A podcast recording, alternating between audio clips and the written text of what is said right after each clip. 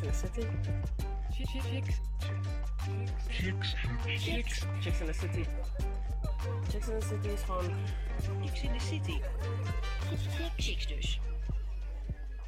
Je luistert naar Chicks and the City. Leuk dat je luistert naar de Chicks tegen Discriminatie podcast van Chicks and the City. Vanuit het thema discriminatie zijn er een aantal meiden van Chicks in the City gaan researchen naar door hen zelf aangedragen onderwerpen vanuit hun persoonlijke leven. Ze kozen zelf invalshoeken en gasten en met de uitkomsten van het onderzoek werden twee podcasts gemaakt die verschillende aspecten van het onderwerp belichten. De meiden Marissa, Aurolinda en Loritza hebben gekozen voor het thema discriminatie in het hoger onderwijs en hier ga je zo naar luisteren. Voor deze podcast is veel geresearched, waardoor de meiden een lange tijd aan hun podcast gewerkt hebben. Hoewel de podcast gelanceerd zijn in 2023, zijn de meiden al vanaf juni 2022 bezig met deze podcastserie Chicks tegen discriminatie. Meer weten over onze meiden mediaprojecten? Check onze website chicksandthecity.nl. Ik ben Natasja Morales, founder en artistiek leider van meidenparticipatie mediaplatform Chicks and the City. Heel veel luisterplezier. Hallo, ik ben Aura Linda. Ik ben 20 jaar oud. Ik woon 5 jaar in Nederland. Ik kom van Curaçao. Ik studeer um, momenteel HBO-rechten bij Hogeschool in Holland. En de reden waarom ik wilde doen in deze podcast is omdat ik zelf discriminatie had meegemaakt. En een voorbeeld daarvan is uh, dat ik mezelf meer moest bewijzen ja, in ver, uh, vergeleken met mijn andere medestudenten in mijn opleiding. Ik ben Marissa, ik ben 25 jaar en ik ben van Surinaamse afkomst. Ik heb besloten mee te doen aan deze podcast over discriminatie in het onderwijs, in het hoger onderwijs, omdat ik dit zelf niet uh, zo heb meegemaakt. Ik heb wel uh, uh, de ervaring gehad dat ik op de basisschool lager ingeschat ben dan ik, dan wat ik eigenlijk was. Dus vandaar dat ik meedoe aan deze podcast. Ik ben Laritza, ik ben 24 jaar oud. Ik ben fiscaal rechtsstudent aan de Erasmus Universiteit Rotterdam. En uh, ik ben van Surinaamse afkomst. De reden waarom ik heb besloten mee te doen aan deze podcast is omdat ik in zekere mate uh, me gediscrimineerd heb gevoeld in het hoger onderwijs. Um, een goed voorbeeld daarvan is dat ik tijdens het maken van een bepaald uh, project, dat ik al bij het begin, zeg maar, de makkelijkere dingen kreeg om te doen. Dus um, bijvoorbeeld het nawoord. Omdat eigenlijk al vanaf het begin werd aangenomen dat ik meer dan dat niet aan zou kunnen. Dit is het verhaal van Aira. Zij is 18 jaar oud en heeft besloten om in Nederland te gaan studeren. Zij heeft van haar familie veel goede verhalen gehoord over Nederland en zij is erg enthousiast en kijkt uit naar zijn studententijd. Aira is van Surinaamse afkomst en vandaag is de dag dat zij vertrekt naar Nederland. Samen met haar familie is hij aangekomen op de J.A. Pengel luchthaven en neemt ze afscheid van ze. Ik beloof je te bellen zodra ik ben geland. Ik moet nu wel gaan, mama. Tot snel. Ze is net aangekomen in Nederland. Ze loopt nu haar nieuwe studio binnen. Het is een lange vlucht geweest. Dit is echt anders dan haar huis in Suriname, maar zij is alsnog enthousiast om te zien wat haar studententijd te bieden heeft. Het is hier echt anders dan ik gewend ben. Maar u zegt dat ik mezelf hier goed kan ontwikkelen, dus ik ga erop vertrouwen dat u gelijk heeft. Ja, je moet gewoon even wennen. Weet je, als je eenmaal gewend bent aan je nieuwe omgeving, dan, dan zal het vast wel makkelijker gaan. U heeft gelijk, maar alsnog mis ik mijn vrienden en familie. Maar je hebt daar ook familie en je zal wel nieuwe vrienden maken. En weet je, dankzij de nieuwe technologie kan je je oude vrienden zo vaak spreken als je wilt. Ga maar gewoon slapen, Aira. Morgen is je eerste college en je hebt je rust hard nodig. Ja, u heeft wel gelijk. Ik vind het alsnog echt spannend, maar ik ga er gewoon het beste van maken. Morgen bel ik u dan om te vertellen hoe het gegaan is. Is goed, mijn kind. Wel te rusten. Wel te rusten, mama. Tot morgen. Vandaag is de eerste schooldag van Aira. Met enige moeite heeft ze een OV uitgevogeld en staat ze nu op de campus. Het vinden van het juiste lokaal is nogal een zoektocht, maar uiteindelijk zit ze in de juiste zaal. De mentor heeft iedereen net verwelkomd. Volgens de uitleg is dit een groep waarmee ze gedurende het hele schooljaar samen zal zitten. Hoi, ik ben Lisa. Waar kom jij vandaan? Hey, ik ben Aira en ik kom uit Suriname. Ik ben hier gekomen om te studeren. Oh, wel spannend. Je spreekt best goed Nederlands voor iemand die uit Suriname komt. Spreek je thuis Nederlands? Ja, daar spreek ik gewoon Nederlands. Oh, wat goed. Had ik helemaal niet verwacht. Hm, waarom denkt ze dat ik niet goed Nederlands kan spreken door mijn Surinaamse afkomst? Ja, Nederlands is de officiële taal van Suriname, dus ik spreek en versta al mijn hele leven gewoon prima Nederlands. Oh, dat wist ik niet. Ik heb vandaag iets nieuws geleerd over Suriname. Het was leuk je ontmoeten, Aida. Waarom voel ik me zo anders en niet op mijn gemak? Hoe komt het dat mijn verwachting niet overeenkomt met wat ik eigenlijk voorhand begrepen had? En wat kan ik eraan doen om anderen die hetzelfde als mij meemaken wel op hun gemak te stellen? Is het daarnaast normaal om aan me te vragen hoe het komt dat ik nou goed Nederlands spreek? Ik weet eigenlijk niet hoe ik hierop antwoord moet geven. Ik wil graag weten of dit voor andere mensen ook zo is en daarom ga ik op onderzoek uit. Het verhaal van Aira is gebaseerd op het verhaal van Loritza en geeft een beeld van hoe het voor haar was om van Suriname naar Nederland te vertrekken om te studeren. Om wat dieper op het onderwerp in te gaan, hebben we een aantal stellingen voorgelegd aan Jacqueline Oyense, Project Lead Student Engagement, en Lisenne Giel, Project Lead Connecting Our Future van de Diversity and Inclusion Office van de Erasmus Universiteit Rotterdam. De stellingen zijn: je wordt in het onderwijs en werk beoordeeld op je afkomst. Nee, want het, niet per se in het onderwijs beoordeelt op je afkomst. Men beoordeelt elkaar sowieso al. dat is iets, denk ik, gewoon inherent aan het mens zijn. Of dat nou op werk is, op school. Je wordt sowieso altijd beoordeeld. En de vraag is, ja, wat doe je ermee en hoe ga je ermee om?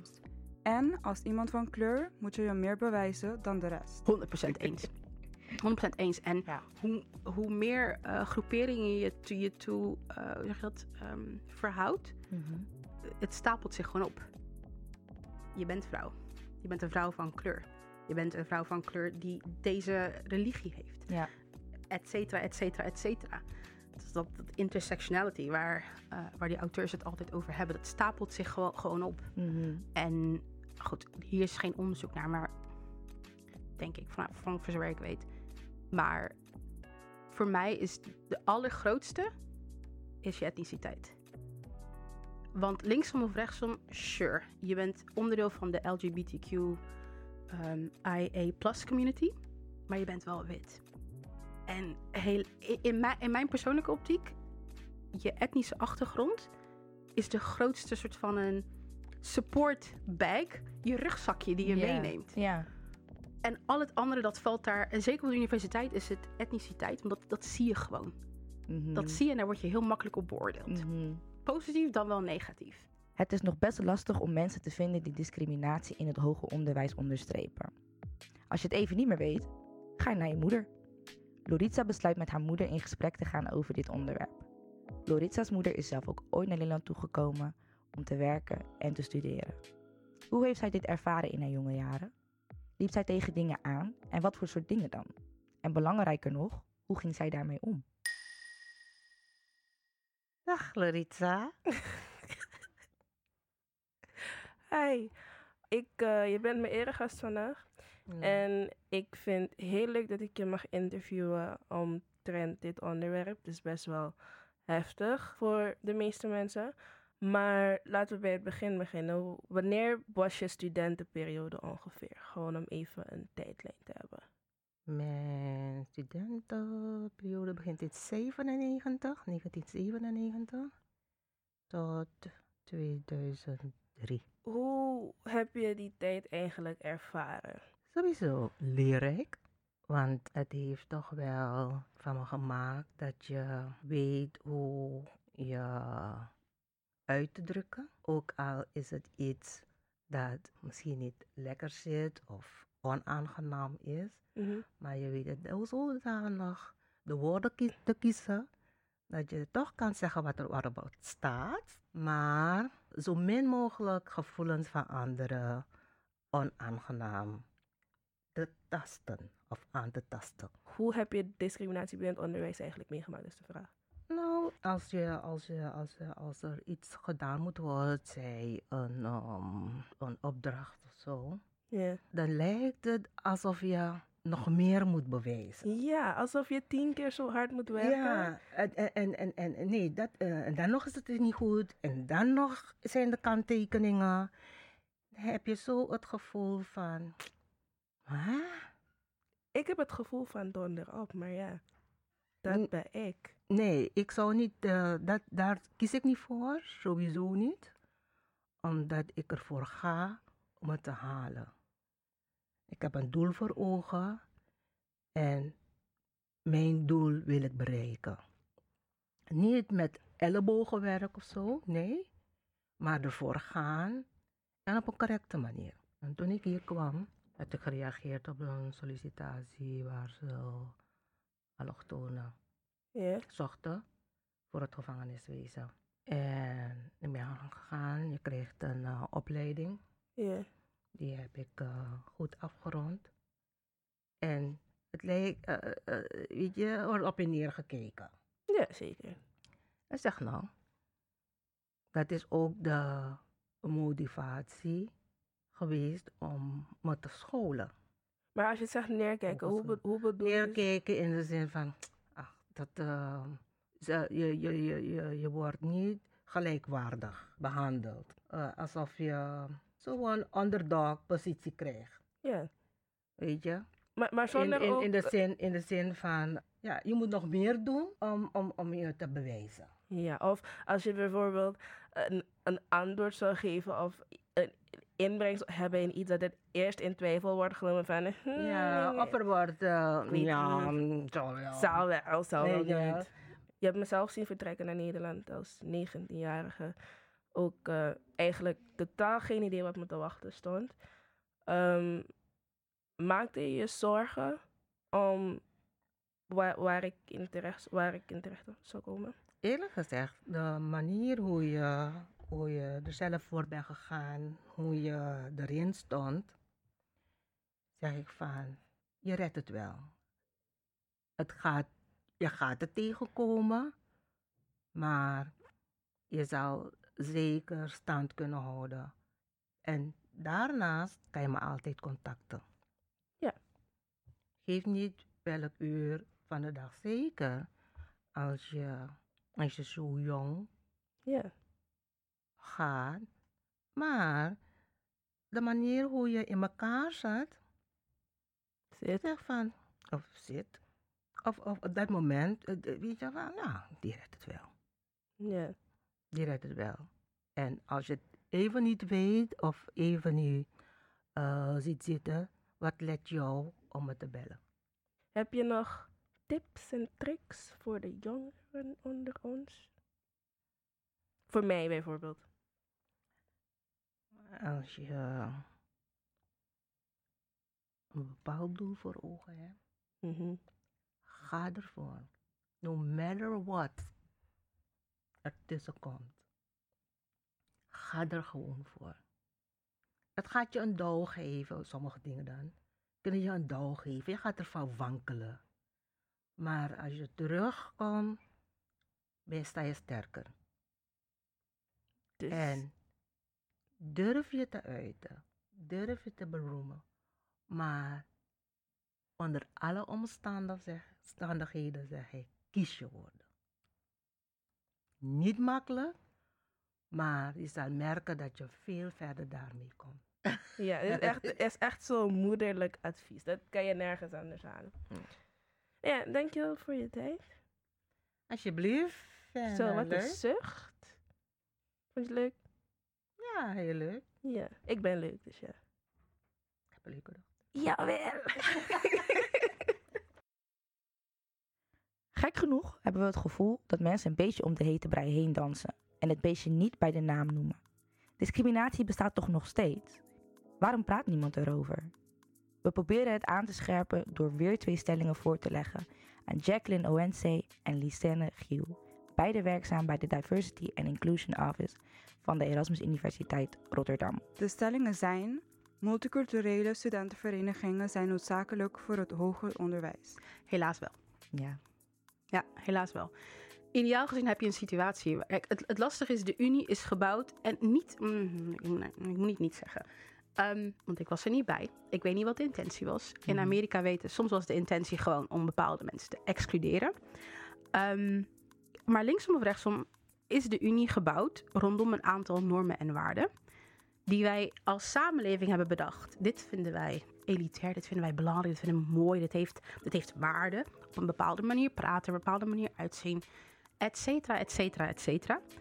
Ehm, wat ervoor zorgt dat zij die daar niet aan voldoen in that sense, mogelijk het gevoel kunnen hebben van ik hoor hier niet. En wat je dan automatisch gaat krijgen, mensen willen het gevoel hebben dat ze thuis zijn. Ja, sense of belonging. Een sense of belonging. Mhm. Dus wat ga je dan krijgen? Je gaat allemaal subgroepjes krijgen. Het is he- helaas wat studenten nodig hebben, right? Om hun mensen te vinden in that sense. Mhm. En anno 2023 is er nog geen sprake van gelijkheid. Eens, ja, eens. Eh, natuurlijk ligt het ook wel aan op welke vlakken, waar precies. Maar er zijn gewoon nog steeds onwijs veel mensen die ja, verschillende eh, barrières hebben, waardoor ze gewoon niet goed mee kunnen gaan Mhm. eh, met de groep, met de status quo. En eh, ja, dat, dat, dat is gewoon ja, heel vervelend. En we zijn er gewoon nog niet echt. Ik denk overal waar je ook zit, je organisatie, welke organisatie je ook werkt of in welke omgeving je ook zit. Diversiteit en inclusie is gewoon, het is een spectrum. En er zijn zoveel facetten van diversiteit en inclusie waar je je sowieso voor in kan zetten, maar ook waar je naar moet kijken. En ehm, sommige, heel vaak denken mensen, oh, diversiteit en inclusie, dat is alleen eh, gender, die, genderdiversiteit en inclusie. Als we genoeg vrouwen hebben, dan is het Is goed. het goed zo? Is dan is het goed prima. zo. Maar geloof me, het gaat om zoveel. Het gaat om leeftijd, het gaat om eh, achtergrond, gaat om taal, gaat om misschien fysieke en eh, mentale beperkingen die mensen er hebben. Het is zoveel wat erbij komt kijken. Loritza gaat in gesprek met een goede vriend van haar, Dylan. Dylan is een Surinaamse jongeman van Javaanse afkomst. Dylan studeert aan de Vrije Universiteit van Amsterdam. Zou hij ook discriminatie hebben meegemaakt? Ik had mijn bachelor gedaan op de UR in Rotterdam, op de Erasmus Universiteit. En nu doe ik mijn master aan de VU, de, dat is in Amsterdam, de Vrije Uni- Universiteit. Waar liep je tegenaan tijdens je studie? Voornamelijk in het eerste jaar en deels in het tweede jaar, want in het eerste jaar is het is wel een soort van transitie. Eh, je gaat dan veel moeten leren kennen in Nederland, omdat je vooral eh, hier voor het eerst komt wonen eh, op je eentje. En voornamelijk in de studie is ehm, dat mensen niet even open zijn als je zou denken. Omdat eh, meeste mensen van hier, als je een Nederlandse studie doet of Nederlandstalige studie, heel veel mensen kennen elkaar al. Dus ze zijn niet heel open om vrienden te maken of ehm, international friends te maken. Zijn er dingen die je zijn opgevallen waar je tegenaan bent gelopen die, ehm, die je zou kenmerken als problematisch? Ehm, problematisch, ik zou zeggen, het was, het was meer een social culture die, die er was op de, op de universiteit. Maar dat was voornamelijk door de studenten en niet door de instantie zelf, omdat zij wel veel hulp eh, bieden aan studenten die hulp nodig hebben. Dus dan heb ik het over mentale hulp of eh, academische hulp. Dus je kan naar een studieadviseur gaan voor eh, als, je, als je problemen hebt, als je persoonlijke omstandigheden hebt. En die kan je dus weer verder gaan verwijzen. Ze kunnen je ook helpen met een planning maken. Dus van het instituut zelf ehm, heb je best wel wat hulp. Maar ehm, de sociale omgeving in een Nederlandse studie is um, problematic. En dan voornamelijk wat ik zei, de, het, het sociale aspect. Dat mensen niet heel open zijn. Dus ehm, ja, je gaat in een studie, ja, je bent hier om te studeren, maar je wilt ook eh, sociale connecties maken. Je wilt ook gaan netwerken met mensen. En dat kan tot zekere mate niet. Ik heb Dylan gevraagd of hij gemerkt heeft dat zijn etnische achtergrond een rol heeft gespeeld in zijn studententijd. En zo ja, op welke manier? Nou, voornamelijk wanneer ik in, in groepsverbanden moest werken. Ehm, omdat ik een Surinaams accent heb en ik weiger deze te, te gaan verliezen. Ehm, of ik weiger me aan te passen. ehm, heb ik voornamelijk gemerkt dat zij eh, jou zien als minder slim of minder capabel. Dus eh, in groepsverbanden, als je een idee voorstelt of als je, als je een, een verslag of zo zou schrijven, ehm, kijken ze eerst vreemd, vreemd naar op en daarna gaan ze aanpassingen er willen, eh, eraan willen doen. En uiteindelijk blijkt jouw idee, jouw oorspronkelijke idee of verslag ja, goed te zijn. En heeft dat je een gevoel gegeven van een eh, bepaalde isolatie in die zin? Ehm, en eh, op academisch niveau wel. was ik wel geïsoleerd omdat ik... ehm, ik had wel een handjevol Surinamers in de, in, de, in, de, in de studie. En zij gingen door dezelfde heen. Of door hetzelfde heen. En ik kon wel... eh, zij konden met mij relaten. Dus ehm, heel geïsoleerd onder de Surinamers voelde ik me niet. Maar als ik op, op, eh, op de collegezalen was... Of in de collegezalen was of op campus... Dan kon ik het wel merken. Wat zou er volgens jou moeten gebeuren om de ervaring van studenten met een niet-Nederlandse achtergrond beter te maken? Ehm, ja, dan moeten de. Dan wil ik de blame niet schuiven op de studenten. Maar er moet vooral niet eh, passief gedragen gaan worden ehm, in sociale settingen. Of ehm, om vrienden te gaan maken. Wat je kan doen, ehm, de, wat universiteiten nu doen, is dat ze veel focus leggen op studentenverenigingen. Eh, speciaal voor diversiteit zijn er verschillende verenigingen waar je naartoe kan gaan.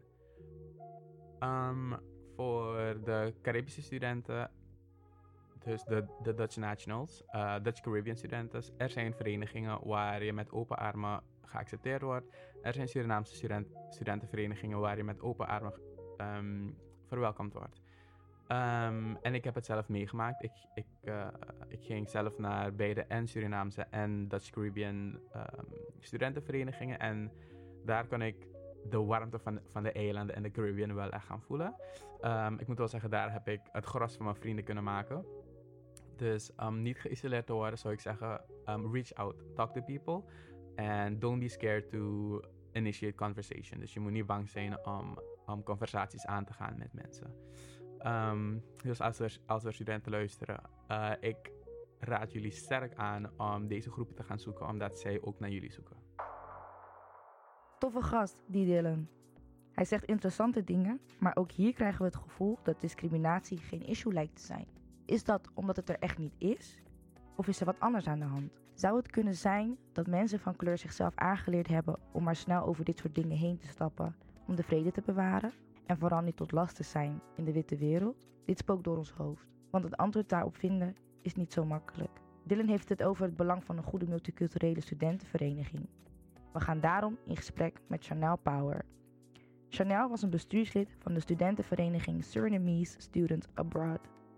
Deze studentenvereniging is opgericht voor en door Surinaamse studenten die zich inzetten voor community building.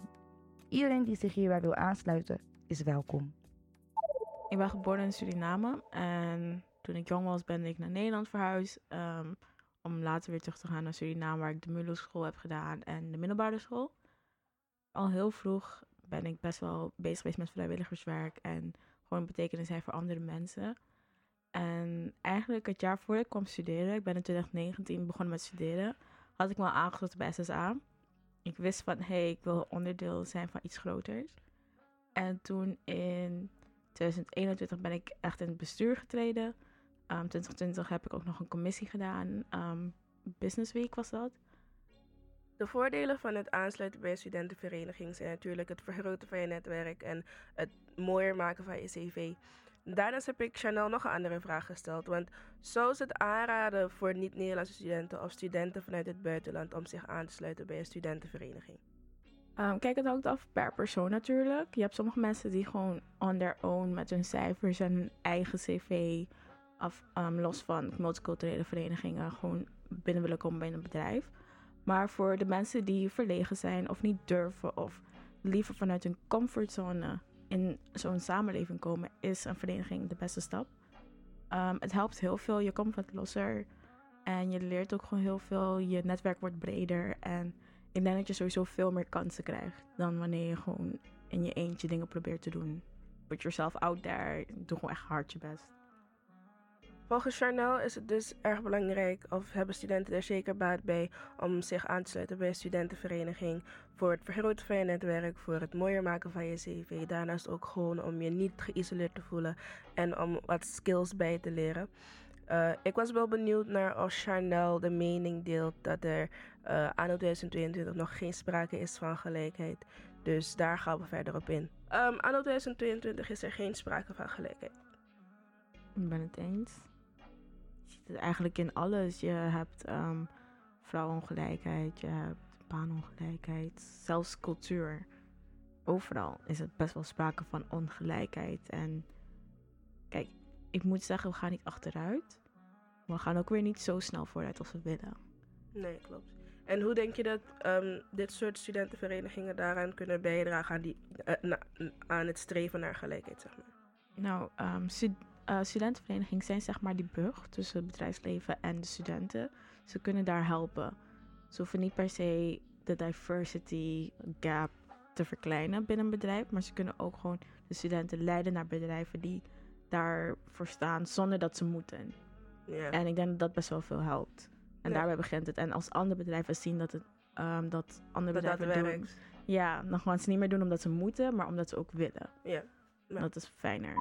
We hadden net twee interviews gehad met twee studenten. Eentje was Dylan en de andere was Charnel. En ja, Dylan had het over de ervaring van hoe hij het had meegemaakt. En Chanel had het over de studentenvereniging. En ja, daarnaast hadden we ook een andere interview ingepland.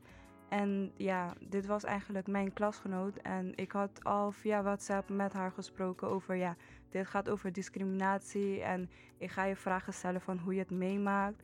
Ze vond het helemaal oké, maar ja, toen, ja, ja, die dag die we echt die interview hadden, ja, ehm, toen we echt in die richting van discriminatie die vragen gingen stellen, ging ze echt emotioneel worden. En ja, daardoor kon die interview niet doorgaan. Dus. Want wat, wat gebeurde er dan qua emotioneel? Ja, ze werd echt, ja, omdat ik echt richting die in, um, discriminatievragen ging stellen aan haar. Ze vond het, ik merkte dat ze door die, omdat ze zich gediscrimineerd voelde, dat ze niet um, klaar was om erover te praten. En daarom denk ik dat ze emotioneel werd door dat. Want ze ging huilen? Of... Ja, ze ging echt huilen. En ze probeerde het echt, ze deed echt haar best om nog een keer te doen, maar daarna kon ze echt niet meer. Dus ja, wel jammer dat het niet door kon gaan. Oh, wat heftig. Ja. En, en heeft ze er daarna nog wel met jou over gepraat? Of? Um, ja, ze zei tegen mij dat ze helemaal niet had verwacht dat ze zo emotioneel ging voelen. En ik heb haar gezegd om met iemand over te praten, want ze praat niet erover. Dus ja, ik denk dat als ze, als ze met meer mensen praat over die discriminatiegevoel, dat ze meer los kan komen van dat. Dus ja, dat. Oh, wauw. Wel heftig, man. Ja. Ja, zeker. Na het gesprek met mijn klasgenoot merkte ik echt dat ze echt emotioneel werd en zo. Dus ik had gewoon eventjes een tijdje nodig voor mezelf. Want ik voelde me een beetje, ja, dat ik echt haar on the spot zette. Dus ja, dat gevoel wil ik niet hebben. Ik ging echt reflecteren en gelukkig is Marissa ook erbij. En we gaan zo buiten praten en meer verdiepen over dit onderwerp. Oké, dames. Ja. Nou, dat was onze podcast. Zo, ja. Wat vonden jullie er zelf van?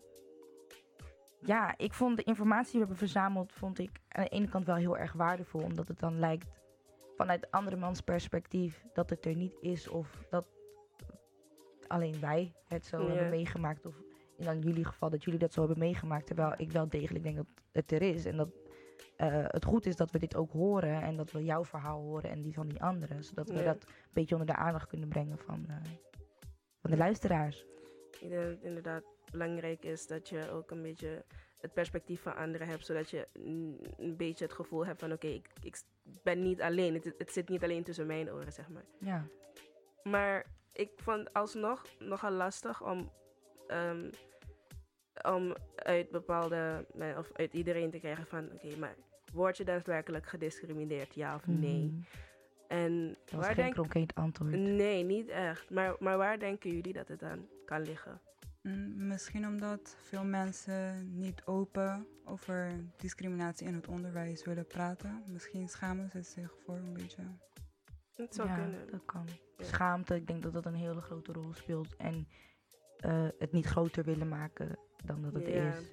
Ik denk aan de ene kant ook dat het is, hoe meer je het uitspreekt en benoemt, hoe echter het wordt. Mhm. En ik denk dat de realisatie dat we nu in 2023 nog steeds niet van een oeroud oude gedachtegang af zijn gestapt. Ik denk dat dat vooral die realisatie en de werkelijkheid van oké, dit is er nog steeds. We zijn geen stap vooruit. Om Ja. even dramatisch te zijn. Mhm. ik, denk dat, ik denk dat dat vooral ook een rol speelt. Ja. Dat zou ik wel zeggen. Maar ik, ik, ik- ja, ik heb er wel eh, waardevolle informatie, zoals je zei. Zeker. Kanalen, denk ik. Ja, denk het ook. Eh, denken jullie dat het met het slavernijverleden te maken ehm, heeft? Ja, ik denk sowieso als ik kijk naar de wat oudere generatie, dat ze nogal zijn van het gewoon, weet je, eroverheen stappen, gewoon doorgaan, want het is Mhm. zoals het is. Ja, klopt. En misschien heeft dat inderdaad een verband met het slavernijverleden. Dat is van, weet je, laten we het niet nog erger Mm. maken dan het is, weet je, nog, Mhm. nog meer aandacht eraan Aan de besteden. Precies. Ja. Want dan, ja, dan wordt het nog groter dan het al is. En we staan al 1-0 achter, als het ware. Mhm. Het zou kunnen dat het daarmee te maken heeft. Eh, in die periode eh, dat dat speelde, dat was, werd je ook dingen opgelegd en je moest maar ja en amen zeggen. En misschien dat dat meegekomen is over de jaren heen. We don't know hoe dat zit. Zou kunnen. Ja, of misschien zijn mensen gewoon een beetje bang om voor zichzelf om op te komen. Op te komen, Ja, ja. dat kan ook. Zeker. Ja. Nou, dat is ook een goeie. Nee, ik denk ook inderdaad dat we nog lang niet uitgesproken zijn over dit onderwerp. En dat er nog zoveel andere eh, subonderwerpen hieruit zullen voortvloeien. Ja, nee, ik denk niet dat je hierover ooit raakt uitgesproken. Nee. Nee. Nee. Het zal nog even blijven. Ja, ik vond het leuk om dit met jullie te Ik doen. vond, ik, vond, ik vond het heel tof. Het was een hele, tof, het was een hele toffe rit. Ja, eh, zeker. Ik kan daar niet over liegen. Het was zeker een, eh, een ervaring op zich. Ja, echt. Ja. Bedankt dat we jouw verhaal mochten gebruiken, Lorita. Ja, welkom. Nou ja, en ik hoop dat we met onze podcast eh, scholen hebben bereikt, studenten hebben bereikt en ze aan het denken hebben gezet van dat dit ook nog steeds een realiteit is. Ja. En eh, dat ze hier wat meer aandacht aan mogen kunnen besteden. Vooral denk ik eh, school, eh, het schoolbestuur. Ja, Ja. dat vind ik ook. Ja. Mm. Ik denk dat, dat die awareness creëren van... Weet je, het, het lijkt een soort van publiek geheim. Iedereen weet het, maar niemand benoemt het. Mhm. Dus ehm, die awareness creëren. Want zoals mensen nu zullen luisteren, was ik ook aan het luisteren naar andere mensen. Terwijl ik dacht dat ik er alleen voor stond. Ja. Dus wellicht dat dit voor iemand een beetje licht in de tunnel is. Kan zijn. Ja. Ja. Het zou wel mooi zijn. Ja. Dan zou ik me heel goed voelen. Als het maar één persoon bereikt, ben ik al Bij jou. wel blij. tevreden. Ja, precies. Tja, de meiden zijn nog lang niet over dit onderwerp uitgepraat. Hier is het laatste woord nog niet over gezegd. Heb jij een verhaal dat verteld moet worden? Of vind je dat wij een bepaald thema moeten behandelen? Laat het ons weten. Info at chicksandthecity.nl Of via Instagram at chicksandthecity. Of check onze website chicksandthecity.nl Chicks and the City mediaproducties worden bedacht, gemaakt en georganiseerd door meiden in samenwerking met media professionals. Wij maken podcasts, radio, tv, livestreams en organiseren events en mediaworkshops. Ben jij een meid tussen de 15 en 25 jaar en lijkt het je tof om mediaproducties te maken of je hierin te ontwikkelen? Presenteren, interviewen, camera en regie voeren, productie draaien, kortom, alles leren op het gebied van media? Laat het ons weten. Info at chicksandthecity.nl Of check onze website chicksandthecity.nl